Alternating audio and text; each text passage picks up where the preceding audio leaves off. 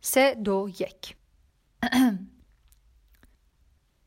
این یک پادکست است که دارید میشنوید. برای ضبطش به استودیویی نرفتم. دارم با recorder موبایل نویسنده این پادکست ضبطش می‌کنم.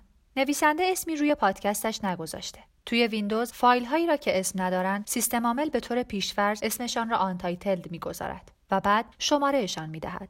untitled یک، untitled دو یا پوشه ای را که اسم ندارد می‌گذارد new folder. این یعنی به هر حال اسمی پیدا می کند اگرچه که اسمشان بی اسمی.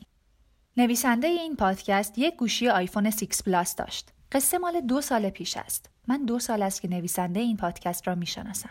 موهاش را با نمره چهار می‌زند. صورتش را هم. ریشتراشش یک موزر آلمانی است. قاب عینکش دسته های مشکی و شیشه های گرد دارد و همیشه متنهاش را با فونت Times New Roman 14 تایپ می کند. دو سال است که گوینده پادکست هایی هستم که می نویسد. آیفون 6 پلاسش مشکی بود. آیفون 6 پلاس مشکی 64 گیگ بود. بود گفتم چون الان دیگر گوشیش آیفون 6 پلاس مشکی 64 گیگ نیست. دو سال پیش توی خیابان ازش زدند. داشتیم پادکست ضبط می کردیم.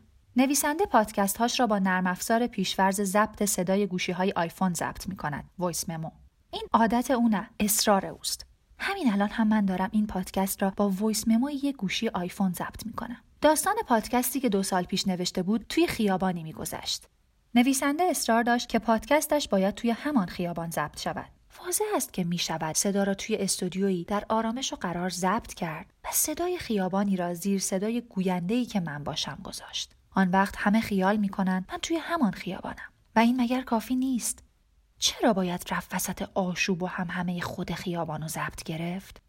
مهندسان صدا کامپیوترهاشان پر از پوشه هایی است که انواع آمبیانس های خیابان ها را دارند. چه کسی می‌پرسد آمبیانس زیر صدای من صدای همان خیابان است که داستان پادکست تویش میگذرد؟ فی‌المثل شما می توانید تشخیص دهید آمبیانس کدام خیابان از شهرهای جهان الان زیر صدای من است؟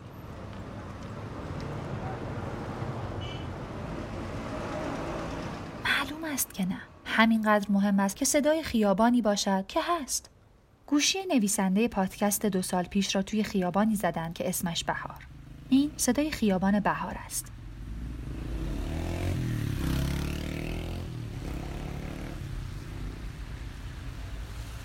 من الان دارم روی صدای خیابان بهار حرف می‌زنم.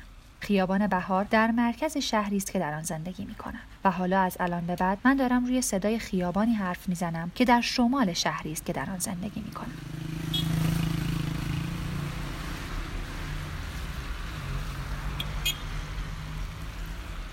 فرقی احساس کردید شما؟ شما فقط احساس کردید که زیر صدایم خیابانی هم به گوش می رسید. نه بیشتر. نویسنده Times New Roman 14 هم ما می گفت فرق دارن و اصرار داشت پادکستی که قصهش در خیابان بهار میگذرد الا و لابد باید در همان خیابان ضبط شود. ما رفتیم که ضبط کنیم اما گوشیش را زدند. ماجرا اینطور رخ داد. نه حقیقت این است که اصلا ما نفهمیدیم ماجرا چطور رخ داد بس که سری رخ داد. بعدا فهمیدیم موتور آپاچی سفید رنگی که دو ترک سرنشین داشت پشت سرمان ایستاده و دستی جلد گوشی آیفون 6 پلاس مشکی را قاب زده. سریعتر از آن که ما حتی سرمان را برگردانیم یا داد بزنیم حتی. و دیگر چه توضیح دیگری؟ نویسنده پادکست می‌گوید صدای موتوری که به شتاب دور شد هنوز توی سرش هست.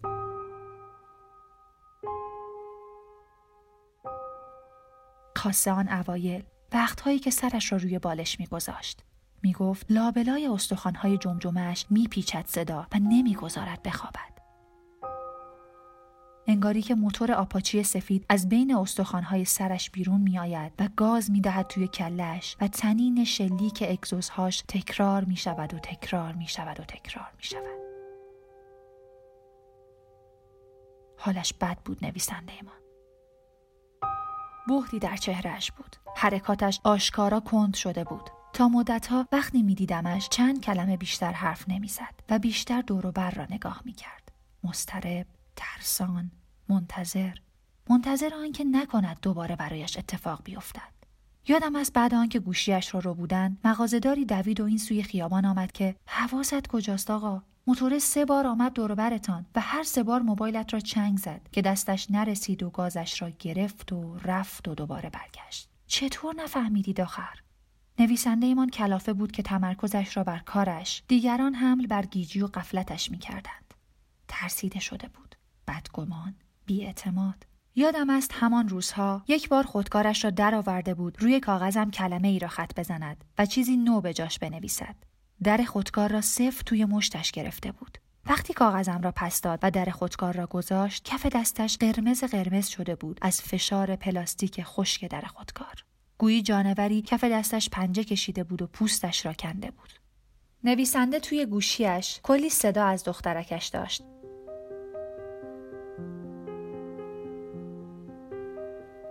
از شیر مکیدنش، از خندهش، از نخستین باری که اسم کوچک او را توانسته بود بگوید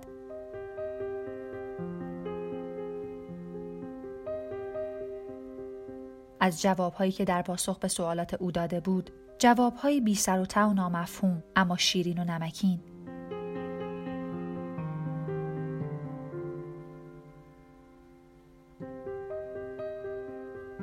اسفاتی تکرار ناشدنی. نویسنده آیکلودش پر شده بود و مدتها بود از گوشیش بکاپ نگرفته بود. همیشه مظروف هایی هستند که خیلی بیشتر از قیمت ظرفشان میارزند.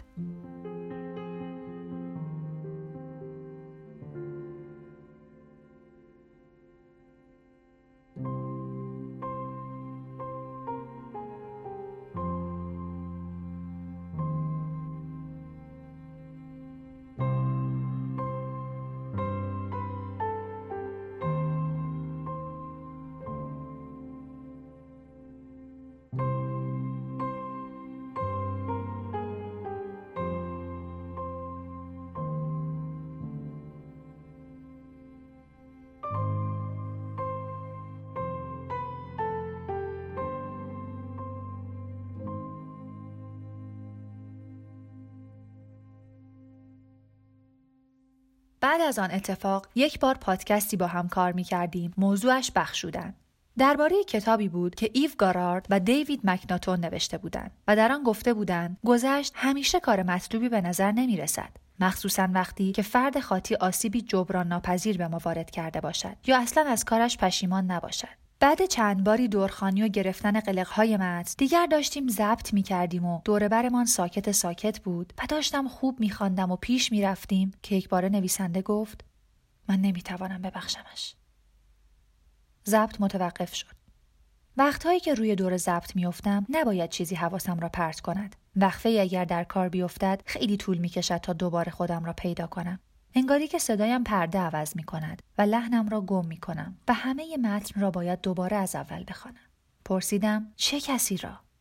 گفت موتورسوارهایی که صداهای دخترکم را دزدیدن نمی‌توانم ببخشم. گفتم تا کی؟ گفت تا ابد. گفتم اگر جایی ببینیشان چه کارشان می‌کنی؟ زل زد به پشت سرم. برگشتم. یک آن خیال کردم موتورسوارها پشت سرمن. گفتم اگر قاضی شوی یک روز و آنها متهمانه پای می‌زد تصور کن تو نویسنده ای خوب می توانی تخیل کنی. آن روز با آن دو نفر چه می کنی؟ چه حکمی می دهی؟ گفت آنها فقط یک گوشی ندوزیدند نگاهش کردم. گفت از صداهای دخترم فقط یک نسخه در تمام جهان بود. نگاهش کردم. دیگر چیزی نگفت. می‌دانستم که دارد تخیل می کند قاضی بودنش را و در خیالش با موتور سوارها تنهاست. گفتم چطور مجازاتشان می کنی؟ چقدر؟ معلوم است که صداهای دخترکت بر نخواهد گشت. معلوم است که خاطراتت را گم و نیست کرده اند و حالا حتی اگر بخواهند هم نمی‌توانند برش گردانند. حالا فرض کن از تو بخواهند دستبند دور دستشان را قدری شلتر کنی یا اجازه بخواهند یک نخ سیگار بکشند یا بخواهند به مادر پیرشان تلفن کنند و بگویند که خانه نمیآیند اجازه می دهی؟ نویسنده چیزی نمی گفت. اگر تشنه باشند و تو بدانی که تشنگی بیتاقتشان کرده تو قاضی و هر حکمی بدهی لازم الاجراست می‌گویی برایشان یک لیوان آب بیاورند؟ نویسنده گفت بهتر از سر ضبطمان برگردیم. به او گفتم که چه بسا لازم نباشد برگردیم از اول. گفتم از همانجا که ضبط متوقف شده ادامه بدهیم. گفتم لحن صدام را گم نکردم. نویسنده گفت بسیار خوب. و وقتی دوروبری هامان سکوت کردند و خواستم شروع کنم گفت که معلوم است اجازه می دهد به مادرشان تلفن کنند یا آب بنوشند. اگر روزی با موتورسوارها تنها باشم کاری نمی کنم که آنها بگویند اگر ما کاری غیر انسانی کردیم تو هم کردی. این را نویسنده گفت. من البته دیگر لحنم را گم کرده بودم. مجبور شدیم برگردیم همه متن را دوباره از اول ضبط کنیم. و در محاصره انبوه یک جمعیت مردی ایستاده بود. الان نه نه دو سال پیش هم خیلی سال پیش.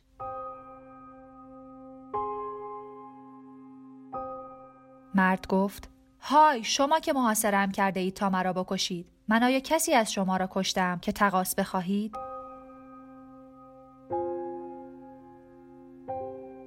جمعیت ساکت بود. اگر مرد کسی از آنها را کشته بود حتما یکیشان چیزی می گفت مرد گفت های شما که محاصرم کرده اید تا مرا بکشید. آیا من کسی از شما را زخم زدم که قصاص بخواهید؟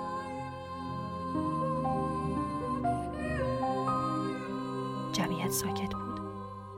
اگر مرد کسی از آنها را زخمی کرده بود حتما یکیشان چیزی می‌گفت. مرد گفت های شما که محاصرم کرده اید چیزی از شما دزدیدم که از بس عصبی شده باشید بخواهید عوضش مرا بکشید؟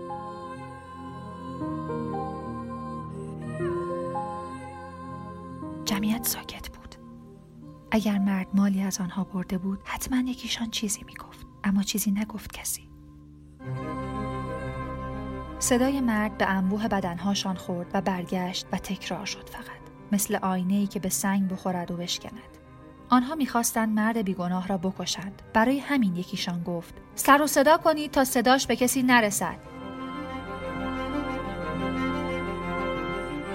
جمعیت انبوه هم همه و هلهله کرد انگاری که هزارها موتور آپاچی روشن شد و دور مرد گشت و صدای اگزوزهاشان تا آسمان بالا رفت مثل دود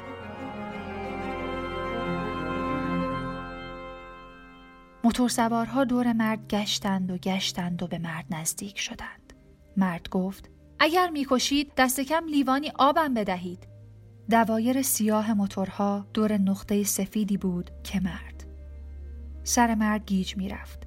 نه از گشتن موتورسوارها که از تشنگی سه روز بود که در محاصرهشان بود و نمیگذاشتن از رودخانه که همان نزدیکی آب بنوشد. حتی جانوران بیابان هم اجازه داشتن از آن رودخانه آب بنوشند.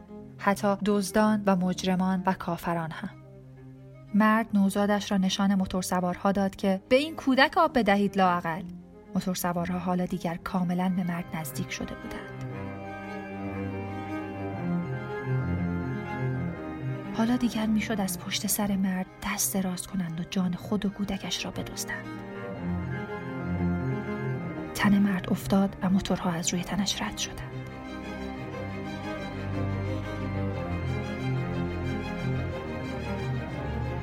این یک داستان نیست.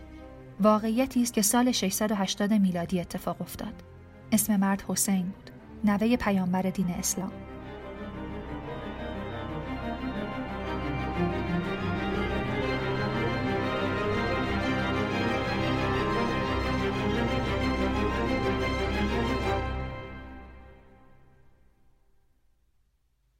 موتورسوارها همه خود را مسلمان می‌خواندند. موتورسوارها تشبیه نویسنده پادکست است بس که حراسناکترین صدا برایش هنوز صدای موتور است اما در اینکه آنها همه خود را مسلمان میخواندند نویسنده هیچ تشبیهی به کار نبرده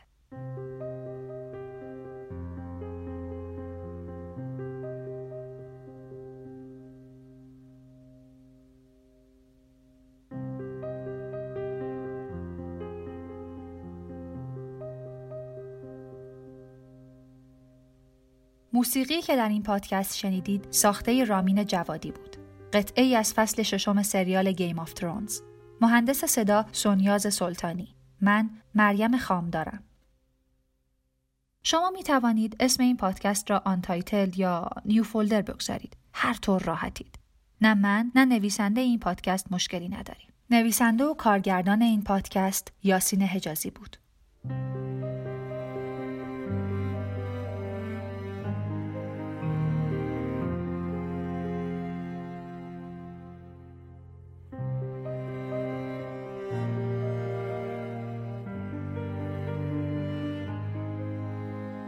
پادکست نیو فولدر جزئی از رویداد بزرگ تهران 1400 است.